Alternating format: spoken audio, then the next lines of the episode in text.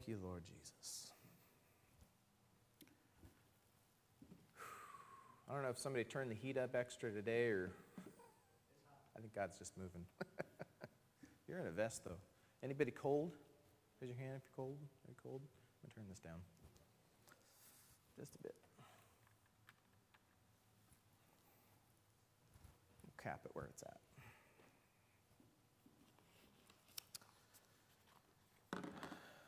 Jesus, I just thank you. I lift you up. I thank you for your presence, God. Thank you for being so precious here with us, loving your people. Thank you for your love, God.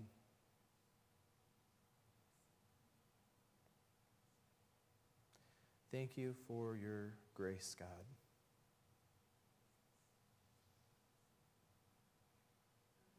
Thank you for willing hearts, Father. In Jesus' name.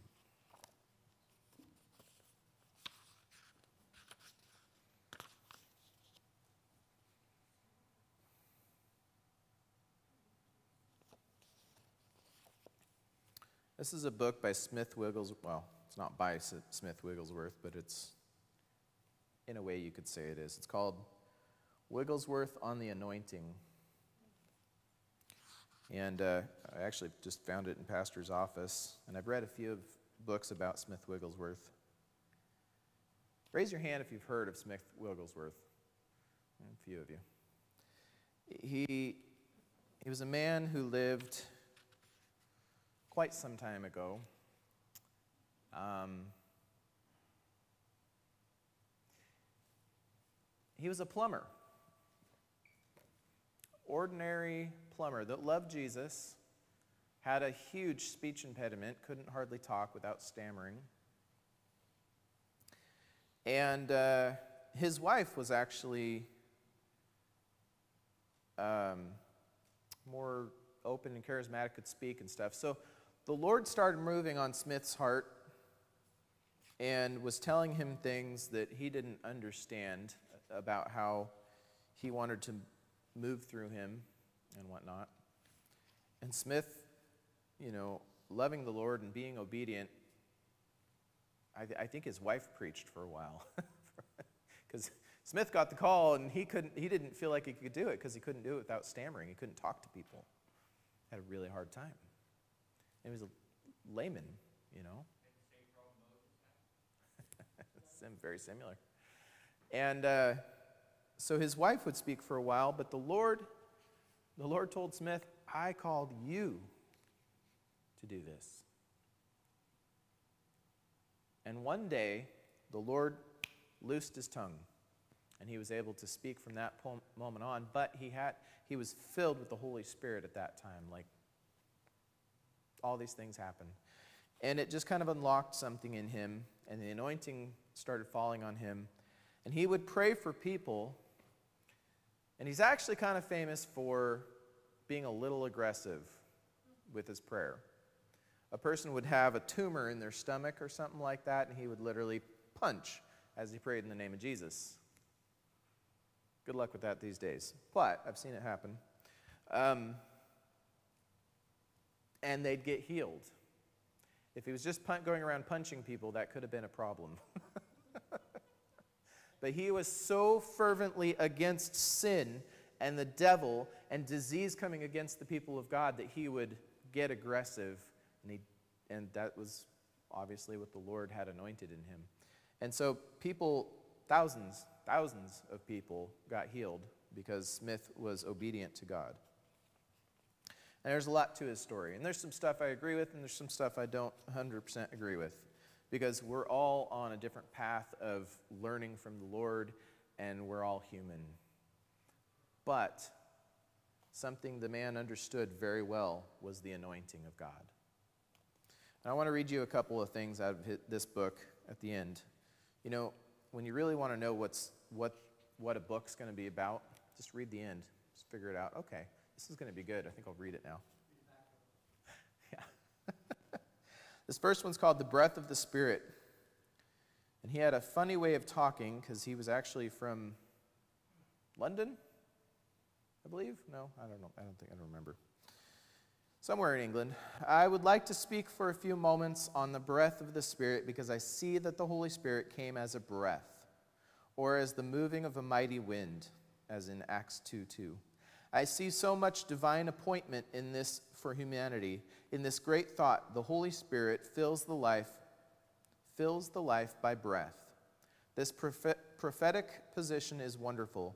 Whom did you hear speak? You say, I heard Mr. Wigglesworth and Mr. Carter. Yes, that is what we say, but behind it all, you will find that when the speaker is under the control of the Holy Spirit, language is breath, the breath of the Spirit. When you are filled with the breath of the Spirit, the breath of God, the holy fire, and the Word, it is Christ within you. Life is given. He who hears my word and believes in him who sent me has everlasting life. John 5 24. We need the Spirit so that we may be filled with prophetic power in order to bring forth life. For the needs of the people, this is life. I am perceiving that I must be in this order. Let me give you one or two additional points. And he says, uh, there's some more stuff, but I want you to understand that as we walk in the Spirit, when we are filled with the Spirit, when we walk in Him, He brings the Spirit's fire. He brings the Word of God. He brings the breath of God in us. Every day, we are called to have an answer for any man for the faith that's within us. There's people out there that are going to ask you questions, or they're going to have something to say to you. And if you'll let God do this breath, speak his breath through you, you can bring life to other people. And I know that you are. If you're not, it's available. But we have words of life to speak. If you listen to the news, and God, I pray that you don't have to. I pray you don't have to listen to the news. If you, if you are someone who likes to listen to the news and find out what's going on, that's, that's fine. But if you listen to it for long enough, it starts to set the tone for your life a little bit. Starts to shake up what you, what you understand because you see all the grief, all the darkness that's going on in the world. And you might say, Well, I need to know what's going on in the world. You're right. And there's probably sources where you can find some good, clean, just news without opinion. But if you're listening to the voice of the world, you're going to be heartbroken. It's going to it can affect and change your mood. can bring fear. But we are called to be bringers of light. We are called to breathe out the breath of God. And his very nature, the Holy Spirit's very nature, is the pneuma, the breath of God. We're able, as Christians who are alive in Him, to speak words of life to other people that encourage. Because there's so much darkness, there's so many words out there that are pulling away at people's, creating fear inside of them, creating anger and hatred and drawing divisions amongst people, setting people apart, even churches. It, it happens everywhere. There's division. But we are called to bring life. We're called to speak a good word. We're called to bring encouragement. We're called to be encouragers. Um, the name Barnabas means brother of encouragement, or, yeah. We're all called to lift others up with the very words of God that we have. Do you know, a word of knowledge is literally knowing something about somebody that you don't actually know, that the Holy Spirit has given you. Like, you know, you might know somebody's an artist and see something about them and, t- and encourage them in that. But anytime you lift up the name of Jesus and encourage someone, anytime you encourage someone with, the, with God, bring an encouragement, lift them up, you are speaking prophecy into their life. And what I mean by that is prophecy is nothing other than the voice of God, it's what God is speaking through you. You're calling out something you see in somebody, and lifting that thing up. I, I see this picture of you got a you know you got a big excavation crew and they're in there and they're digging with their shovels pulling out dirt and earth out of a mountain. And out of that mountain they're looking for gold. And what the, pro- the, the power of prophecy and whatnot the voice of god speaking through you is literally they're pulling all that out and sifting through it and you're the guy that runs up there and digs through the dirt a little bit gets that moved out of the way and grabs that nugget of gold and washes it off and says, Look, I've found gold. It's time to dig for all the goodness of, the, of this gold.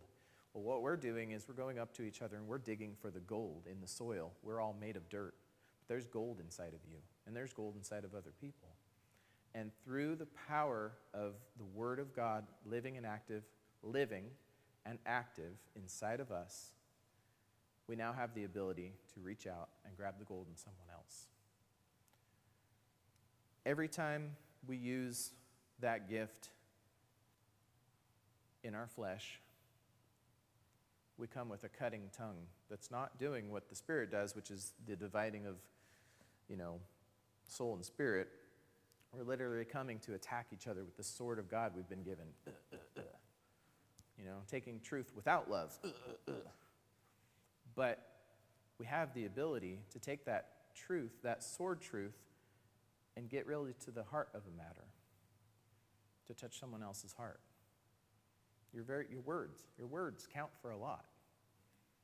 Let the breath of God come out. You know, but we have to walk in the Spirit. Now, this is a. Uh, these are a couple of testimonies from Smith Wigglesworth that I just I want to read because I feel like this this is an encouragement of what God is capable of. At a certain meeting, I said, There is a man in this meeting who is suffering. Should I preach before I help this man, or would you like to see this person free before I commence? This man was a stranger and did not know who I was speaking about. There he was, with cancer on his face and full of pain, and I asked, Is it right for me to preach, or should I heal this man? I saw what was right, the right thing, and I went down off the platform and placed my hands on him in the name of Jesus. What happened next was because of what the word said. That man knew nothing of healing, but in a moment he was able to stand up, and he said, I have been in pain for 12 years. Something has happened to me. That night he gave himself to God, and he testified night after night that he was completely cured. What happened? God ministered through my daring to believe his word. There are cases all around you, and what a story you would have to tell next year if only you would take a stand on the Word of God from now on. That shook me a little bit this morning. A lot, actually. That shook me a lot this morning.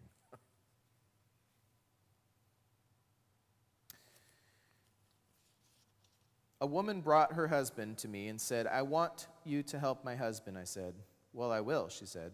He has too many ailments to tell you of. I said to those present at the meeting, There is a man who, here who is so full of pains and weakness that I am going to pray for him on the authority of God's word. And tomorrow night I'm going to ask him to come back and tell you what God has done for him. And I placed my hand on him in the name of Jesus. The next night this man came walking straight, and he said, Will you let me speak to these people tonight? For 40 years I have had ulcers and running sores, and today is the first day that my clothes have been dry. And now I am a new man. Brothers and sisters, this is declared in the word, and wonderful things happen. All right. A couple more. I had been speaking about divine healing. Six seats from the rear was a man with a boy, and he lifted him up when I had finished. The boy was held together with irons, and his head, loins, and shoulders were bandaged. The father handed him over to me. He put the irons down with the boy standing in them. I have never known what there is in the laying on of hands, but let me give you a description of what happened. This boy was about nine years of age. After I had laid hands on him in the name of Jesus, there was perfect silence. When suddenly this boy cried out, Dad, it's going all over me. And I said, Take the irons off. Perhaps you might say that this is our power. No, it is his power. No, it is the Father you have received. Do we dare to be still and to be quiet? The stones would cry out if we did. Sometimes I go in for what they call wholesale healings. My son and, and daughters are here, and they can declare that they have seen 100 people healed without the touch of a hand. I believe there are to be wholesale baptisms of the Holy Spirit. And that's basically, I can stand up here and say something over the crowd, and the crowd starts having baptism of the Holy Spirit and healings and whatnot. One, this is another one. One day, God told me something at a place called Stavanger in Norway. I said to my interpreter, We are both very tired. Will we rest? We will rest until 4 p.m. today. I can never forget the sight when we returned from being out. This story has just occurred to me. May God cause you to hear this. There is a hearing of faith, a much higher faith. May the Lord cause us to hear this. We had been out for a short time, and I will never forget the sight as we came back into the street. The street was filled with all kinds of wheelchairs. We went up along the, up to the house, and the house was filled with people. And the woman, the woman there said, "What can we do? The house is filled. What are we to do?" So I pulled off my coat and I got down to business. My brothers and sisters, you ought to have been there. The power of God came like a cloud, and people were healed on every side. God healed all the people. This is what I have to tell you. We had sat down for a little refresher before the meeting, and the telephone rang. The pastor went to the telephone, and those on the other end of the line said, What can we do? The great town hall is packed. Come down as soon as you can. This is what I mean by the hearing of faith. I declare that the place was so packed that the people could not have fallen down if they wanted to. I never saw a place so packed. I began to preach, and when I was preaching, the voice came from the Lord Ask, and I will give you every soul. The voice came again Ask, and I will give you every soul. I dared to ask, Give me every soul. And a breath came like a rushing of a wind, a mighty wind, and it shook everyone and fell on everyone. I have never seen anything like it. I'm hoping to see this in London. Is there anything too hard for God? Can God not begin to do these things? Will we let Him? I know it might be a difficult thing. Is it not possible to have a con- consecration today? Who will begin today? Who will begin to act in the power of the Holy Spirit? I'm telling you, there is so much available for us. If you've ever felt gypped, gypped, or like God didn't want to move through you for some reason, or you ever felt like some kind of block, like God doesn't move through me that way, I got to tell you, let that thing go. God is for you, not against you. He loves people and He loves you. He wants to make you every whit whole, and He wants to do the same thing for others. The power of the Holy Spirit is for the redeeming, the redemption of every man, woman, and child. He wants to heal your mind, He wants to heal your soul. And sometimes He's got to heal our minds because we think a lot of erroneous things. We think, oh, God doesn't care for me. God doesn't, doesn't want to move through me like that. God doesn't want me to have a gift of the Spirit or the gift of the Holy Spirit, I should say. Sorry. He wants you, and He wants to fill you with His presence. And He also wants to baptize you in His Holy Spirit. He also wants you to be made whole here and here, your, your mind and your heart, so that He can move in you and with you, and you can do the work of God. God has a healing for every one of you. He wants to heal your mind. He wants to heal your soul, your very emotions. He wants to heal your body, your body chemistry, the things that are inside of us, the ailments. He wants to do a lot of things. And He will, because He's a loving Father. And we also must come to the table and say, I want that, and take it. Not because we're greedy, but because our Father gives liberally to those who ask. You want wisdom? Do you know what wisdom is? It's clarity for today. It's clarity to see the path before you. It's clarity to see what decisions you should make. Ask of the Lord, and He will give liberally. Do you want to have joy in your life? Are you tired of darkness pulling you down and depression trying to pull away, steal away at your joy and your happiness? Right? God has joy for you. He can heal what's breaking your heart. He wants to give you so much more abundance in your life. He wants to unlock His flow, His presence through you, and make you whole. Today is a day that you get to choose to accept that. So is tomorrow, unless He comes.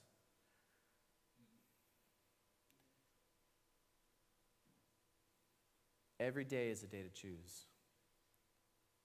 Every moment is the, is the time. It's the time. The now is time. Now it is time. Choose the Lord. Accept what He has for you. There's more. There's more. There's a shaking that wants to begin inside of you. There's an earthquake that wants to start inside of you where the Lord is shaking the pillars of everything you understand and everything you believe to open you up to His Spirit's fire moving through you to touch someone else and to completely change the way they think because all of a sudden their body is on fire with the presence of God and they get healed or anointed or their mouth starts to speak in tongues or their lives begin to change and they just weep. That's inside of you. The very seeds of life are inside of you to change someone else's life and heart. We are all, every one of us, ministers of the Lord because we are His children. We are the ones that get to experience heaven on earth. We are the very conduits of God. I, I, can't emphasize this enough. We have life living inside of us. We are His and we are alive. And there's so much to give. There's roughly 2,000 people in this town. How many people in this town do you know? Do any of them need what God has? You've got it. I've got it. I got to step up my game. I really do. I'm afraid. I, I, confession time. I'm afraid to step out. I actually heard this from so Derek Carr is uh, the Las Vegas Raiders quarterback, and he's a man who loves Jesus, absolutely loves Jesus. And he's a bold man for Christ because he's kind of like me, kind of shy, kind of reserved. Well, I used to be shy and reserved. But had this sense of insecurity, right? Like a lot of us. Well, probably all of us, right? We have something holding us back, maybe fear, you know. But he's a bold man, and I say that not because he was born with a natural boldness to walk out and just do stuff like an evangelist. You know, a lot of evangelists, they're born with the natural ability to just walk up to people and just, boom, we're all instant friends and you're going to heaven now. And not all of us, not all of us were born that way. But this man said, I quake every time. I hate doing it every single time. But I get up from the table at the restaurant and I step over into someone else's life and I share the love of God. Not because it was easy. and I could only imagine, now that he's a famous quarterback, that it's even that much more difficult because it's like, ah, oh, it's Derek Carr. You know? It's Derek Carr. Starstruck. Wait, my two worlds are colliding. My starstruck, and you're telling me about what? Jesus? Huh? Football. No, Jesus? Okay. Can I get your autograph? You want to tell me about Jesus? You know, we have this life to live, to share the very love of God, the very presence of God. Somebody needs healing. Somebody needs a miracle. Somebody needs the love God has for them. In fact, there's people in this room right now amongst you that needs a miracle.